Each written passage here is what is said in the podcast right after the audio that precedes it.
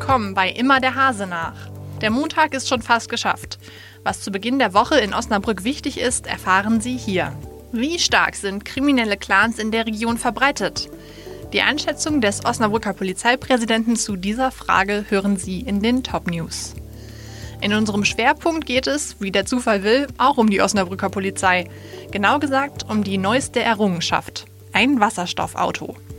Und im Newsblog erfahren Sie den aktuellen Stand zum Mord in der Dodesheide. Sie hören immer der Hase nach, den Podcast aus der NOZ Lokalredaktion am Montag, den 9. Dezember. Heute mit Luisa Riepe. Polizisten, die von kriminellen Clans eingeschüchtert werden. Das ist keine Erfindung der Filmindustrie, es ist Realität, auch in Osnabrück und Umgebung.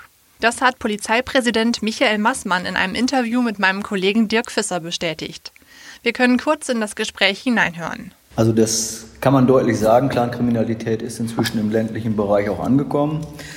Ähm, nach Schätzung des Bundeskriminalamtes haben wir ungefähr 200.000 Menschen, die zu solchen Großfamilien gehören. Davon sind aber natürlich nicht alle kriminell, sondern nur ein äh, geringer Teil.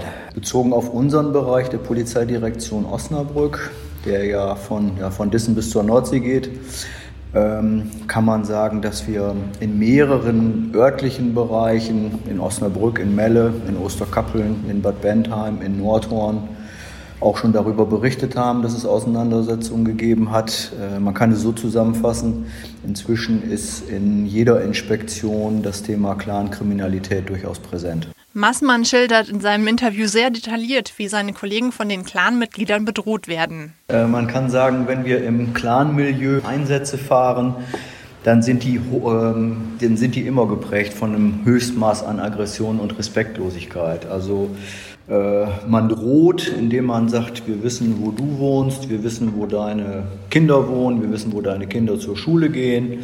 Ähm, Einschüchterungsversuche spielen da eine Rolle. Man weist vielleicht sogar darauf hin, dass man ja viel mehr Geld zur Verfügung hat, als ein Polizeibeamter überhaupt verdient. Ähm, es gibt auch einzelne Beispiele, dass äh, Einschüchterungsversuche in der Form stattfinden, dass hinterher ja, große Autos, hochpreisige Autos auch vor der Privatanschrift von Kollegen auftauchen. Wenn der Kollege dann dahin geht und ihn anspricht, dann wird so sinngemäß geäußert. Ich wollte auch hier mal nur nach dem Rechten sehen und äh, dass das natürlich Druck auslöst, auch auf Polizeibeamte, die in ihrem Privatumfeld angegangen werden. Das muss man, äh, das muss man, glaube ich, nicht erwähnen, sondern Maßmann beklagt in dem Gespräch, dass Polizisten sich kaum gegen solche Einschüchterungsversuche wehren können. Die Clans, so sagt er, bewegen sich in einer rechtlichen Grauzone. Er fordert deshalb den Gesetzgeber auf, Amtsträger besser zu schützen. Das ganze Gespräch lesen Sie auf noz.de. Das Projekt ist so prestigeträchtig, dass Niedersachsens Innenminister Boris Pistorius extra nach Osnabrück kommen will, um es vorzustellen. Ab März 2020 soll in der Stadt das erste Polizeiauto mit Wasserstoffantrieb fahren. Aber wie umweltfreundlich ist dieser Antrieb eigentlich? Dieser Frage ist mein Kollege Sebastian Stricker jetzt nachgegangen. Vielleicht fangen wir mal ganz von vorne an. Was unterscheidet denn eigentlich so ein Wasserstoffauto von einem Auto mit E-Antrieb? Erstmal nicht viel. Also auch ein Wasserstoffauto ist ein Auto mit Elektromotor. Die Frage ist nur, ähm, woher kommt der Strom für den Elektromotor? Die meisten Elektroautos haben eine Batterie an Bord die zu Hause oder wo auch immer äh, aufgeladen werden muss. Das Wasserstoffauto kann den Strom, den es zum Fahren braucht, selbst herstellen, nämlich unterwegs mit einer Brennstoffzelle. Vielleicht noch eine kurze Einschränkung zu deiner Frage. Ähm, es ist nicht das allererste Wasserstoffpolizeiauto äh, in Deutschland, aber das erste mit einem reinen Wasserstoffantrieb. Es gibt schon ein anderes Wasserstoffpolizeiauto äh, in Hamburg. Ähm, da ist allerdings auch noch eine Batterie mit eingebaut. Was verspricht sich denn die Polizei davon, jetzt so ein reines Wasserstoffauto auszuprobieren? Jetzt mit dem Streifenwagen wollen sie anknüpfen an Erfahrungen, die sie schon mit Hybrid-Streifenwagen gemacht haben. Also die gibt es auch schon äh, eine ganze Weile in Osnabrück. Ähm, sind dann eben auch größtenteils lokal emissionsfrei unterwegs, fahren aber eben auch noch mit Benzin. Jetzt wollen sie wissen, taugt eigentlich auch ein Wasserstoffauto für den Einsatz bei der Polizei? Können wir uns da mittel- oder langfristig sogar komplett von Verbrennermotoren äh, verabschieden. Vorteil von einem Wasserstoffauto ist, dass es, äh, also das Auto, was jetzt die Osnabrücker Polizei testen wird, ein Hyundai Nexo, hat eine Reichweite von über 750 Kilometern. Die gibt der Hersteller an. Praxistests zeigen, dass man aber mindestens 550 schafft. Und das ist eigentlich so für den Alltagsgebrauch mehr als ausreichend. Damit kann man auch sogar mal eine längere Verfolgungsfahrt machen, wenn es nötig sein sollte. Das ist ja für den, für den Gebrauchsfall gar nicht mal so unpraktisch, denke ich mir. Ähm, jetzt hast du aber noch mal geguckt, wie umweltfreundlich dieser Wasserstoffantrieb denn ist. Was ist denn dabei rausgekommen? Die Sache ist die, dass ähm, das Wasserstoffauto schon natürlich in der Stadt lokal emissionsfrei unterwegs ist. Das bedeutet, dass ähm, aus dem Auspuff kommt nichts als Wasserdampf, also alles ungefährlich, kein äh, klimaschädliches CO2 oder keine krankmachenden Stickoxide. Äh, das fällt alles weg, wie bei jedem anderen Elektroauto auch. Ähm, aber der Wasserstoff selber, der hat durchaus einen ökologischen Fußabdruck. Man könnte ihn klimaneutral herstellen durch Elektrolyse. Aber diese Elektrolyse ist halt auch nur dann klimaneutral, wenn man Ökostrom dafür einsetzt. Ähm, das ist in Deutschland nicht so der Fall. Also man könnte mit Windstrom auch gut Wasserstoff herstellen. Ähm, dafür muss sich aber in der ähm, Infrastruktur noch einiges verändern, damit dann dieser Wasserstoff, der in den Autos landen soll, tatsächlich auch äh, klimaneutral ist. Wie wird denn äh, der Wasserstoff im Moment hergestellt? Im Moment kommt der allergrößte Teil aus Erdgas. Und dieses Erdgas äh, ist auch zum großen Teil wieder ein Abfallprodukt der chemischen Industrie.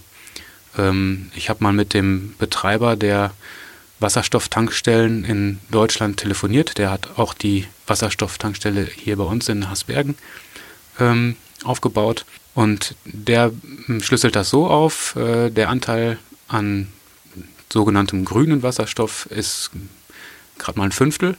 80 Prozent sind quasi grauer Wasserstoff. Du hast das gerade so in einem Nebensatz gesagt, aber es war für mich tatsächlich neu. Es gibt wirklich nur eine Wasserstofftankstelle hier in der Region. Ist das richtig? Kann man so sagen. Ähm, die nächste wäre dann wieder in, in Münster. Und ich glaube, so im Lippstädter Raum gibt es auch dann wieder eine. Aber wenn man weiter nach Norden guckt, dann muss man schon bis Oldenburg fahren oder bis Hannover, um an die nächste Wasserstofftankstelle zu kommen. Die sind meistens so an den Autobahnen. Ähm, inzwischen sind es knapp 80 Wasserstofftankstellen in ganz Deutschland, aber es sollen in den nächsten vier Jahren noch ähm, gut 300 dazukommen, also 400 Wasserstofftankstellen in Deutschland bis 2023 ist das Ziel. Aber tatsächlich hier in Hasbergen ist die erstmal die einzige im weiten Umkreis, ja. Da muss die Polizei aufpassen, dass die ähm, Verfolgungsfahrt nicht zum falschen Zeitpunkt kommt, wenn der Tank leer ist. Ja, genau. Also es bleibt keine andere Möglichkeit für die Polizei Osnabrück hier das Auto in Hasbergen zu tanken. Ähm, und gerade deswegen haben wir ja auch nochmal genau hingeguckt, äh, was jetzt eigentlich mit dem Wasserstoff ist, wie der aussieht, äh, der in Hasbergen verfügbar ist. Und der ist eben nicht grün, sondern ziemlich grau. Alles klar. Dann würde ich sagen, vielen Dank, Sebastian, für deine Einschätzung und für deine Recherchen. Ja, sehr gerne.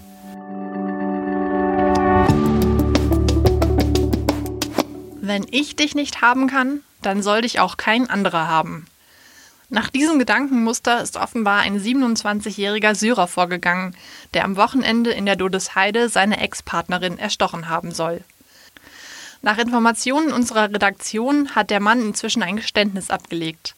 Demnach habe sich die Frau kurz zuvor von ihm getrennt und er habe die Zurückweisung nicht ertragen. Dass er sich ihr gegenüber schon länger aggressiv verhalten hat, dafür gibt es mehrere Hinweise. Mein Kollege Henrik Steinkuhl hat unter anderem herausgefunden, dass der Mann sich der Frau und ihren Kindern auf richterlichen Beschluss nicht nähern durfte. Außerdem soll er wegen schwerer Kriegstraumata in psychiatrischer Behandlung gewesen sein. Inwiefern das in dem Fall eine Rolle spielt und was jetzt mit den beiden Kindern der getöteten Frau passiert, das erfahren Sie in den nächsten Tagen auf noz.de. Mein Kollege bleibt für Sie dran an der Geschichte. Am Donnerstag habe ich sie Ihnen an dieser Stelle schon angekündigt. Jetzt sind sie da. Die Streiks bei der Eurobahn. Das Unternehmen betreibt in der Region unter anderem die Zugverbindungen zwischen Münster und Osnabrück sowie von Hengelo über Osnabrück nach Bielefeld. Heute lief der Verkehr hier noch relativ problemlos, hieß es von der Eisenbahn- und Verkehrsgewerkschaft. Stärker seien die Auswirkungen in Ostwestfalen-Lippe gewesen. Dort sollen heute schon ganze Züge ausgefallen sein. Die Mitarbeiter der Eurobahn streiken nach eigenen Angaben für eine gerechtere Bezahlung. Die Gewerkschaft fordert für sie unter anderem 7,5 Prozent mehr Geld. Eine schnelle Einigung ist allerdings nicht in Sicht. Die Fronten seien verhärtet, sagte eine Sprecherin der Eurobahn unserer Redaktion. Es könnte also gut sein, dass die Streiks noch länger andauern werden. Und damit sind wir auch schon am Ende des Podcasts. Eine Bitte habe ich aber noch an Sie. Lassen Sie uns wissen, wie Ihnen immer der Hase nach gefällt. Dazu haben wir Ihnen eine kleine Umfrage erstellt. Den Link dazu finden Sie in den Show Notes zu diesem Podcast. Danke fürs Mitmachen und fürs Zuhören. Bis morgen.